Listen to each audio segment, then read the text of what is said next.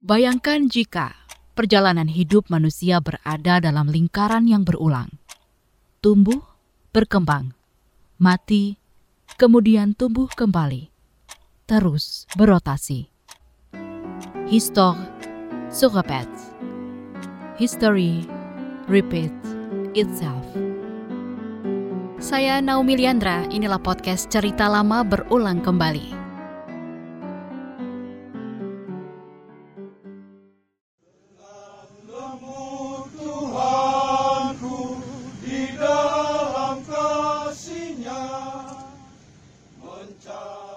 Jemaat Gereja Kristen Indonesia atau GKI Yasmin Bogor dan Huria Kristen Batak Protestan HKBP Philadelphia Bekasi menggelar perayaan ibadah di depan Istana Negara Jakarta Pusat pada Minggu 18 Agustus 2019 sekaligus memperingati Hari Kemerdekaan Indonesia yang ke-74.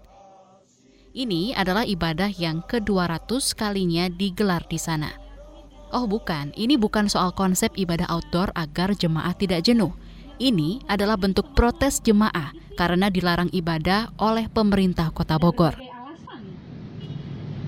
Mungkin kita punya harapan dengan terus berjuang beribadah di sini, satu waktu pintu gereja kita dibuka, kita bisa beribadah dengan selayaknya.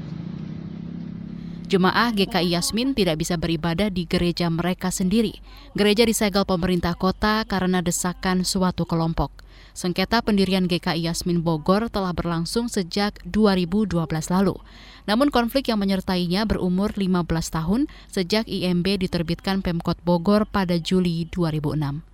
Hingga pada Juli 2021 lalu, pemerintah Kota Bogor memberikan hibah lahan untuk pembangunan rumah ibadah baru untuk Gereja Kristen Indonesia atau GKI Yasmin Bogor sebagai solusi polemik penyegelan GKI Yasmin.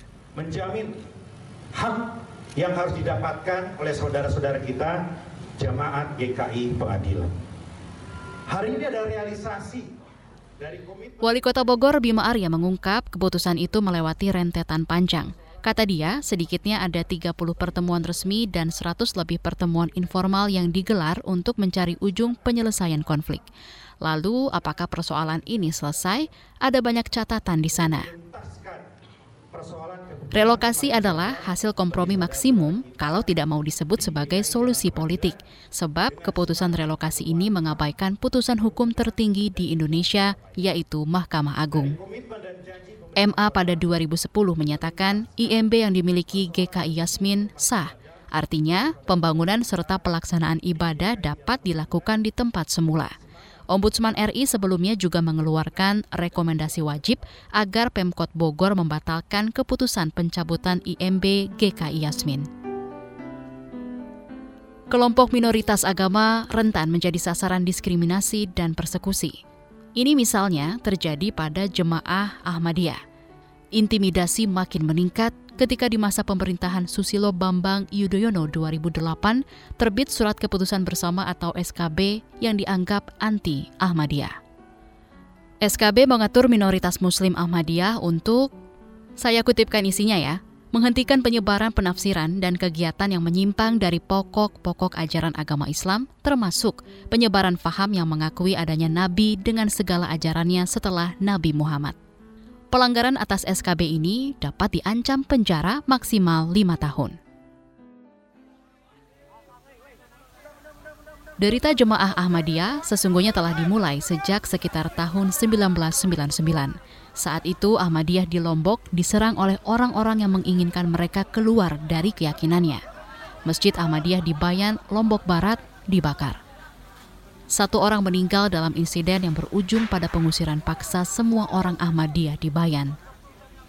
Pada 2001, giliran Ahmadiyah Pancor Lombok Timur yang menjadi sasaran serangan mereka juga dipaksa pergi dari kampungnya.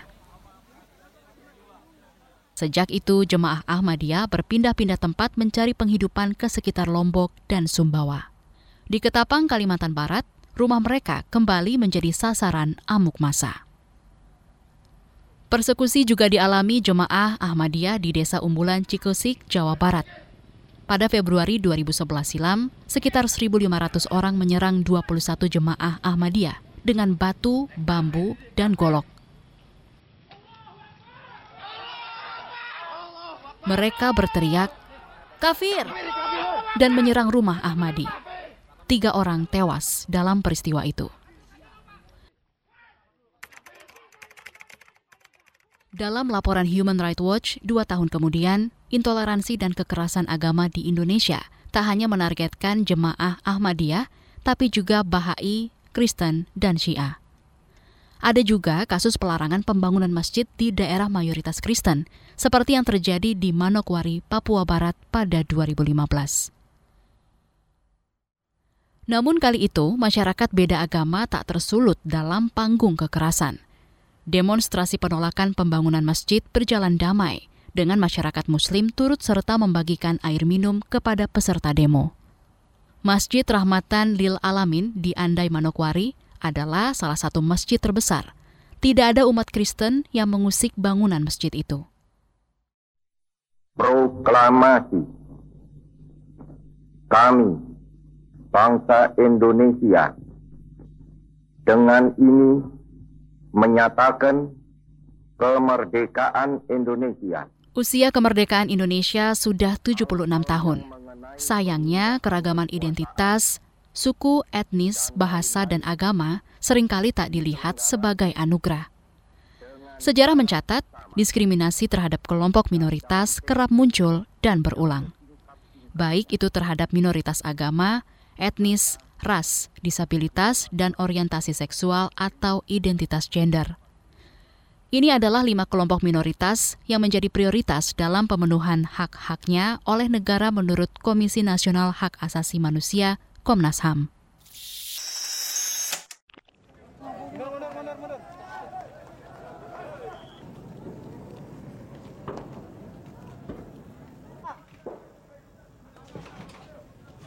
Kerusuhan 98 adalah sejarah kelam bagi etnis Tionghoa di Indonesia. Pada rentang tanggal 13 hingga 15 Mei 1998, sejumlah kota bergejolak akibat kerusuhan rasial terhadap etnis ini. Solo, Surabaya, Jakarta, Medan, Palembang, serta beberapa kota lainnya. Toko-toko dan rumah mereka dijarah, dibakar, dan bahkan dihancurkan. Lebih dari itu, pelanggaran HAM berat terhadap perempuan Tionghoa juga terjadi. Mereka diperkosa, dilecehkan, dianiaya, dan dibunuh. Diperkirakan ada lebih dari seribu korban tewas dalam kerusuhan Mei 1998 dan setidaknya 85 perempuan dilaporkan mengalami pelecehan seksual. Ini bukan kali pertama etnis Tionghoa di Nusantara menjadi target diskriminasi bahkan pembantaian. Pada tahun 1740, pembantaian besar-besaran terhadap etnis Tionghoa juga terjadi di Batavia. Pejabat VOC kala itu sangat khawatir terhadap bahaya keamanan sebab etnis ini berkembang pesat dan kuat dalam tatanan masyarakat. Namun, hadir dan menguatnya etnis Tionghoa di Nusantara zaman itu bukan tanpa sebab. Awalnya begini. Setelah kongsi dagang Hindia Timur Belanda VOC mendirikan Batavia sebagai pos dagang tetapnya di Asia pada 1619, JP Kun meminta orang-orang Tionghoa untuk datang dan bermukim di Batavia. Kun punya target menjadikan Batavia seperti Manila yang dikuasai Spanyol. Spanyol menggunakan premis lama Asia yang menjamin pertumbuhan kota dagang dengan mengundang masuk orang-orang Tionghoa. Para pedagang dari Tiongkok Selatan yang berpos di Amoy dan Kanton adalah salah satu pemain terbesar dalam perdagangan antar wilayah Asia. Daerah-daerah yang disinggahi orang-orang Tionghoa lama-kelamaan akan tumbuh sebagai kota dagang maritim. Oleh sebab itu, Para penguasa Islam lokal di masa itu banyak menunjuk orang Tionghoa sebagai syah bandar pelabuhan mereka. Tujuannya jelas, syah bandar akan mengundang kedatangan armada dagang Tiongkok yang lain. Ini yang coba dilakukan Kun. Dalam tugas ini, dia menunjuk seorang Tionghoa bernama Su Mingguang atau So Bengkong. Orang Tionghoa kemudian hidup dalam atmosfer yang baik, berdampingan dengan etnis lain di Jawa. Bahkan, kebanyakan dari mereka mengadopsi budaya dan religi lokal. Tapi pada tahun 1740 terjadi protes yang dilakukan orang Tionghoa. Mereka adalah buruh perkebunan tebu di sekitaran Batavia. Karena dianggap akan memunculkan kericuhan,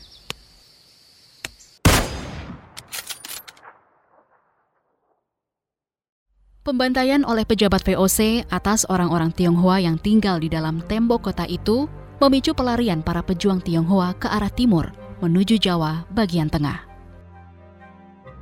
Ketika mencapai Jawa bagian tengah, pangeran-pangeran dan bangsawan Jawa seperti Raden Mas Said yang kemudian menjadi Mangkunegoro I ikut bergabung ke dalam barisan Tionghoa. Langkah ini dia ambil karena ketidakpuasannya terhadap kebijakan kompeni ini. Pada saat itu, terbentuklah Tentara Aliansi Tionghoa Jawa yang siap menggempur VOC. Namun, kerjasama itu mulai terkikis. Raja Mataram ke-9, Sunan Pakubuwono II, yang awalnya juga mendukung para pejuang Tionghoa itu, akhirnya menarik dukungannya dan berbalik kepada VOC. Setelah itu, kisaran tahun 1816 hingga 1942, hubungan orang Tionghoa dan orang Jawa merosot tajam. Seketika itu, orang Tionghoa difungsikan oleh pemerintah kolonial sebagai penjaga bandar tol atau pajak jalan dan pedagang opium. Dengan kata lain, orang Tionghoa dijadikan tameng pemerintah Eropa, jadi sasaran tembak kemarahan rakyat. Beberapa dokumen membuktikan hubungan jangka panjang masyarakat Nusantara dan etnis Tionghoa.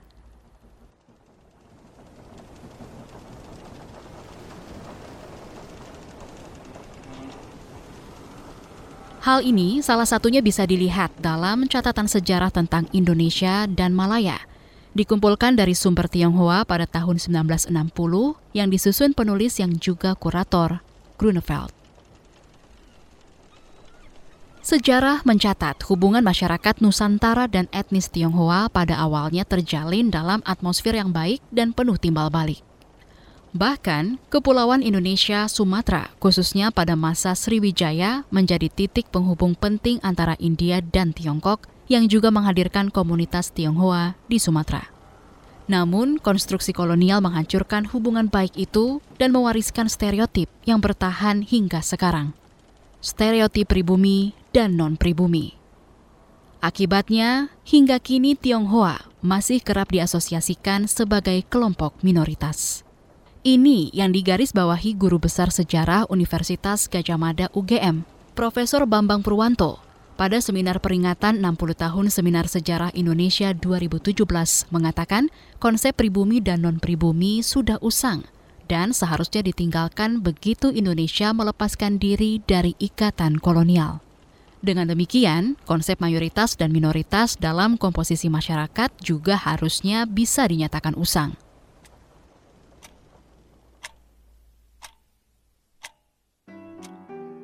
Setelah diskriminasi pada kelompok minoritas agama dan etnis, kita juga melihat praktik diskriminasi rasial yang juga hadir dalam wajah konflik berkepanjangan di Papua.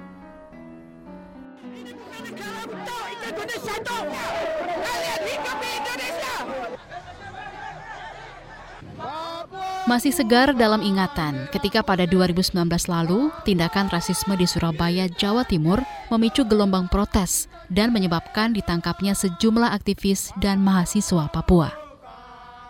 Mereka yang protes tindakan diskriminatif dianggap bersalah atas tuduhan makar.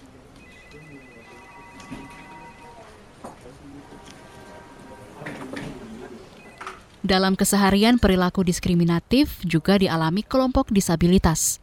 Salah satu yang cukup bikin heboh adalah ketika tahun 2019 lalu terjadi pembatalan hasil seleksi CPNS Dr. Gigi Romi Shofpa Ismail. Kasus pembatalan kelulusan Dr. Romi Shofa Ismail yang diduga karena menyandang disabilitas telah didengar Menteri... Padahal Romi telah mengabdi di daerahnya di Solok Selatan, salah satu daerah tertinggal di Sumatera Barat sejak 2015. Romi mulai mengabdi di Puskesmas Talunan yang merupakan daerah terpencil sebagai pegawai tidak tetap atau PTT. Sayang bagi dirinya, tahun 2016 seusai melahirkan, Romi mengalami lemah tungkai kaki. Keadaan itu tidak menghalangi dirinya untuk tetap bekerja memberikan pelayanan kepada masyarakat di puskesmas itu. Dedikasinya berbuah perpanjangan kontrak dan diangkat sebagai tenaga honorer harian lepas. Dia mengikuti seleksi CPNS pada 2018 dan diterima karena menempati ranking satu dari semua peserta. Namun, kelulusannya dibatalkan karena yang bersangkutan dinyatakan tidak sehat jasmani dan rohani sebagai pelamar CPNS dari jalur umum. Usai riuh gelombang protes yang mewarnai jagat dunia maya, pemerintah memutuskan mengembalikan hak Dr. Romi Shofpa Ismail sebagai CPNS di Kabupaten Solok Selatan, Provinsi Sumatera Barat. Panjangnya catatan peristiwa diskriminatif yang menimpa kelompok minoritas membuat kita bertanya, apa sebabnya? Bagaimana konsep mayoritas dan minoritas langgeng hingga saat ini, dan apa yang bisa kita lakukan untuk mengubahnya? Berikut penjelasan peneliti senior Human Rights Watch Andreas Harsono dalam wawancara bersama Fitri Anggreni. Mas Andreas, salah satu yang melanggengkan perlakuan diskriminatif pada kelompok minoritas karena masih banyaknya peraturan daerah yang diskriminatif. Dalam pengamatan Mas Andreas, apa yang menjadi sebab aturan diskriminatif ini tetap bermunculan, Mas? Dan apa tantangannya ketika kita ingin membatalkan perda eh, perda-perda seperti itu? Menurut penelitian so, uh, seorang dosen dari Universitas London. Nah, total peraturan yang mendiskriminasi minoritas itu ada 700 lebih sekarang ya. Dia membaginya dalam tiga kategori. Pertama, minoritas agama. Itu pun dibagi dalam tiga sub. Agama non-Islam, agama-agama non-Islam. Lantas agama atau mazhab non-Sunni, Indonesia kan mayoritas Sunni. Lantas sub yang ketiga, kepercayaan, agama-agama lokal, Sunda Wiwitan, Kejawen, dan seterusnya. Kategori kedua, itu diskriminasi terhadap perempuan. Uh, macam-macam yang dilarang keluar malam, terus akses ke tempat-tempat tertentu dibatasi. Paling besar adalah diskriminasi terhadap cara perempuan muslim berpakaian. Ada setidaknya 64 peraturan busana yang mendiskriminasi perempuan, baik ini perempuan muslim yang diwajibkan berjilbab atau perempuan non-muslim, uh, Kristen, Buddha, Hindu, Sunda Wiwitan, Kejawen yang juga diwajibkan berjilbab. Kategori ketiga itu individu LGBT, itu lesbian, gay, transgender, dan lainnya menurut Arus Pelangi ada 45 peraturan terhadap individu LGBT. Ya, mulai uh, hubungan seks antar sejenis itu dilarang. Dari Aceh ada, yang nasional juga ada. Nah, kenapa peraturan-peraturan itu langgeng sampai sekarang? Uh, tidak ada kemauan politik dari partai-partai politik maupun dari birokrasi, dari pejabat-pejabat tinggi negara untuk menghapusnya, untuk sadar bahwa ini membahayakan kesatuan negara Indonesia, baik itu di tingkat lokal, kabupaten, kota, provinsi, uh, sampai ke Mahkamah Agung, uh, Menteri Dalam Negeri, bahkan Presiden. Uh, peraturan ini kan sudah melewati beberapa periode presiden ya. Saya ambil contoh yang paling terkenal, buruk, itu pasal penodaan agama. Dibikin oleh Presiden Soekarno Januari 1965.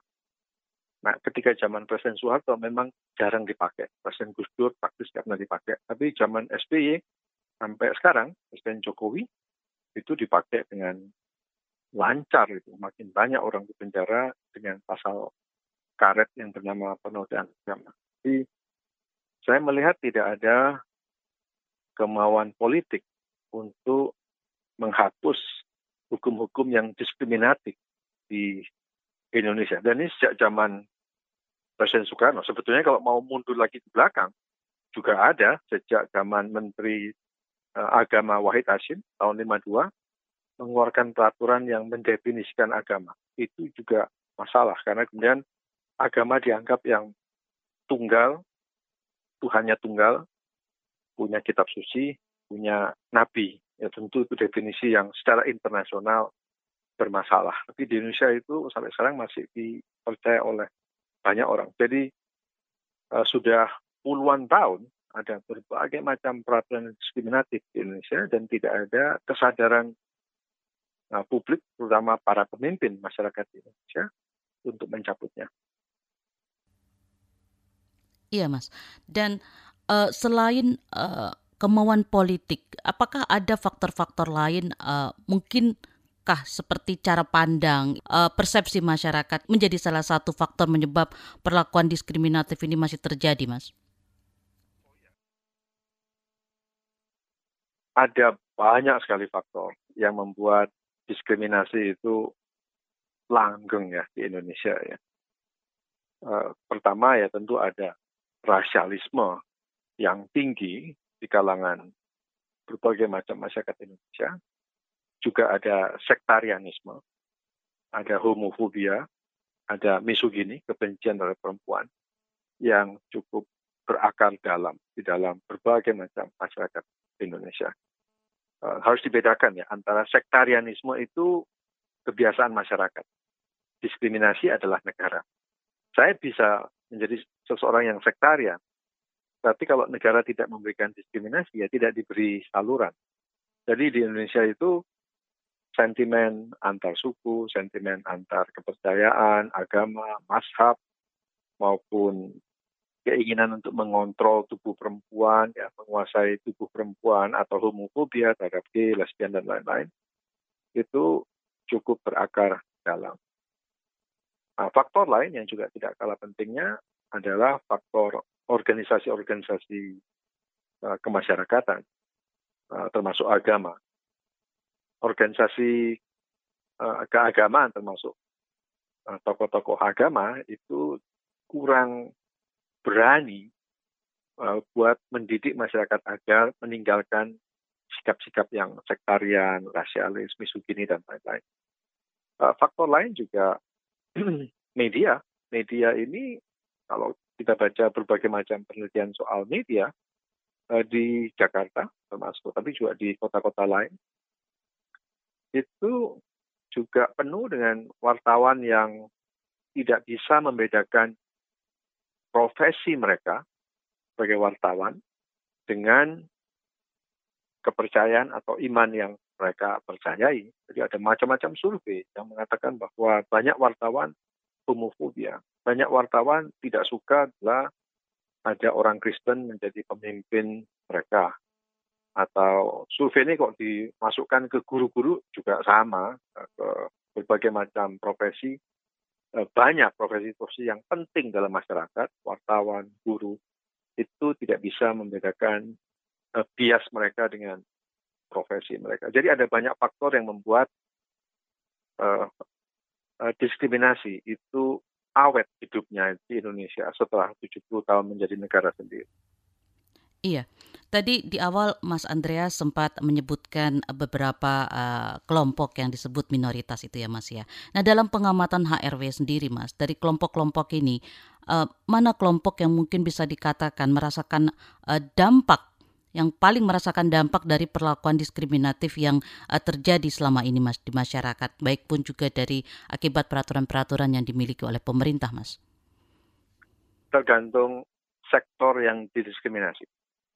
Kalau diskriminasi agama secara kuantitas paling banyak itu organisasi-organisasi Kristen ya.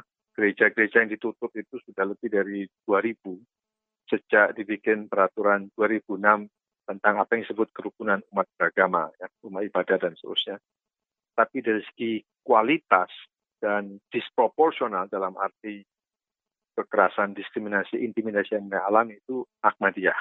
Ya.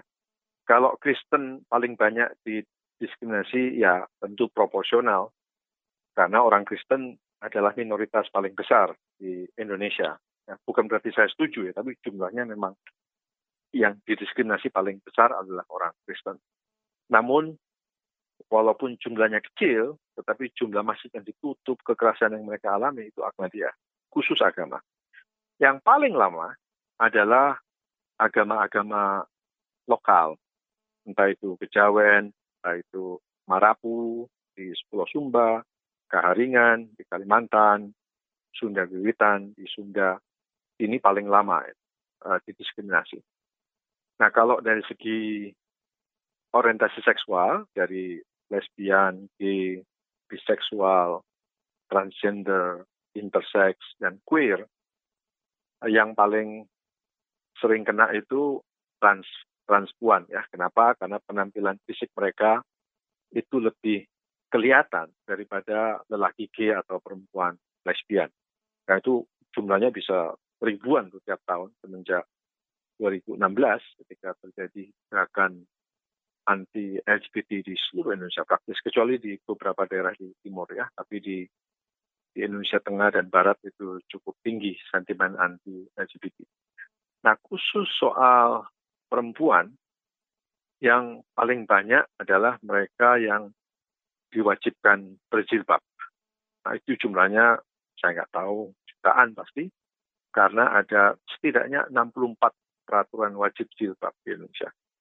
Anak perempuan yang tidak mau berjilbab atau jilbabnya dianggap tidak sesuai dengan peraturan, itu bisa dikeluarkan dari sekolah atau perempuan dewasa bisa dikeluarkan dari pekerjaan mereka sebagai pegawai negeri, entah itu guru, kepala sekolah, dokter, eh, dosen, dan seterusnya. Bahkan dalam kasus-kasus yang sudah didokumentasikan cukup banyak yang menderita stres, distres, tiap hari dirundung, tiap hari di uh, diolok-olok, diancam, diintimidasi untuk memakai jilbab. Ini jumlahnya yang paling besar di Indonesia khusus uh, diskriminasi terhadap perempuan.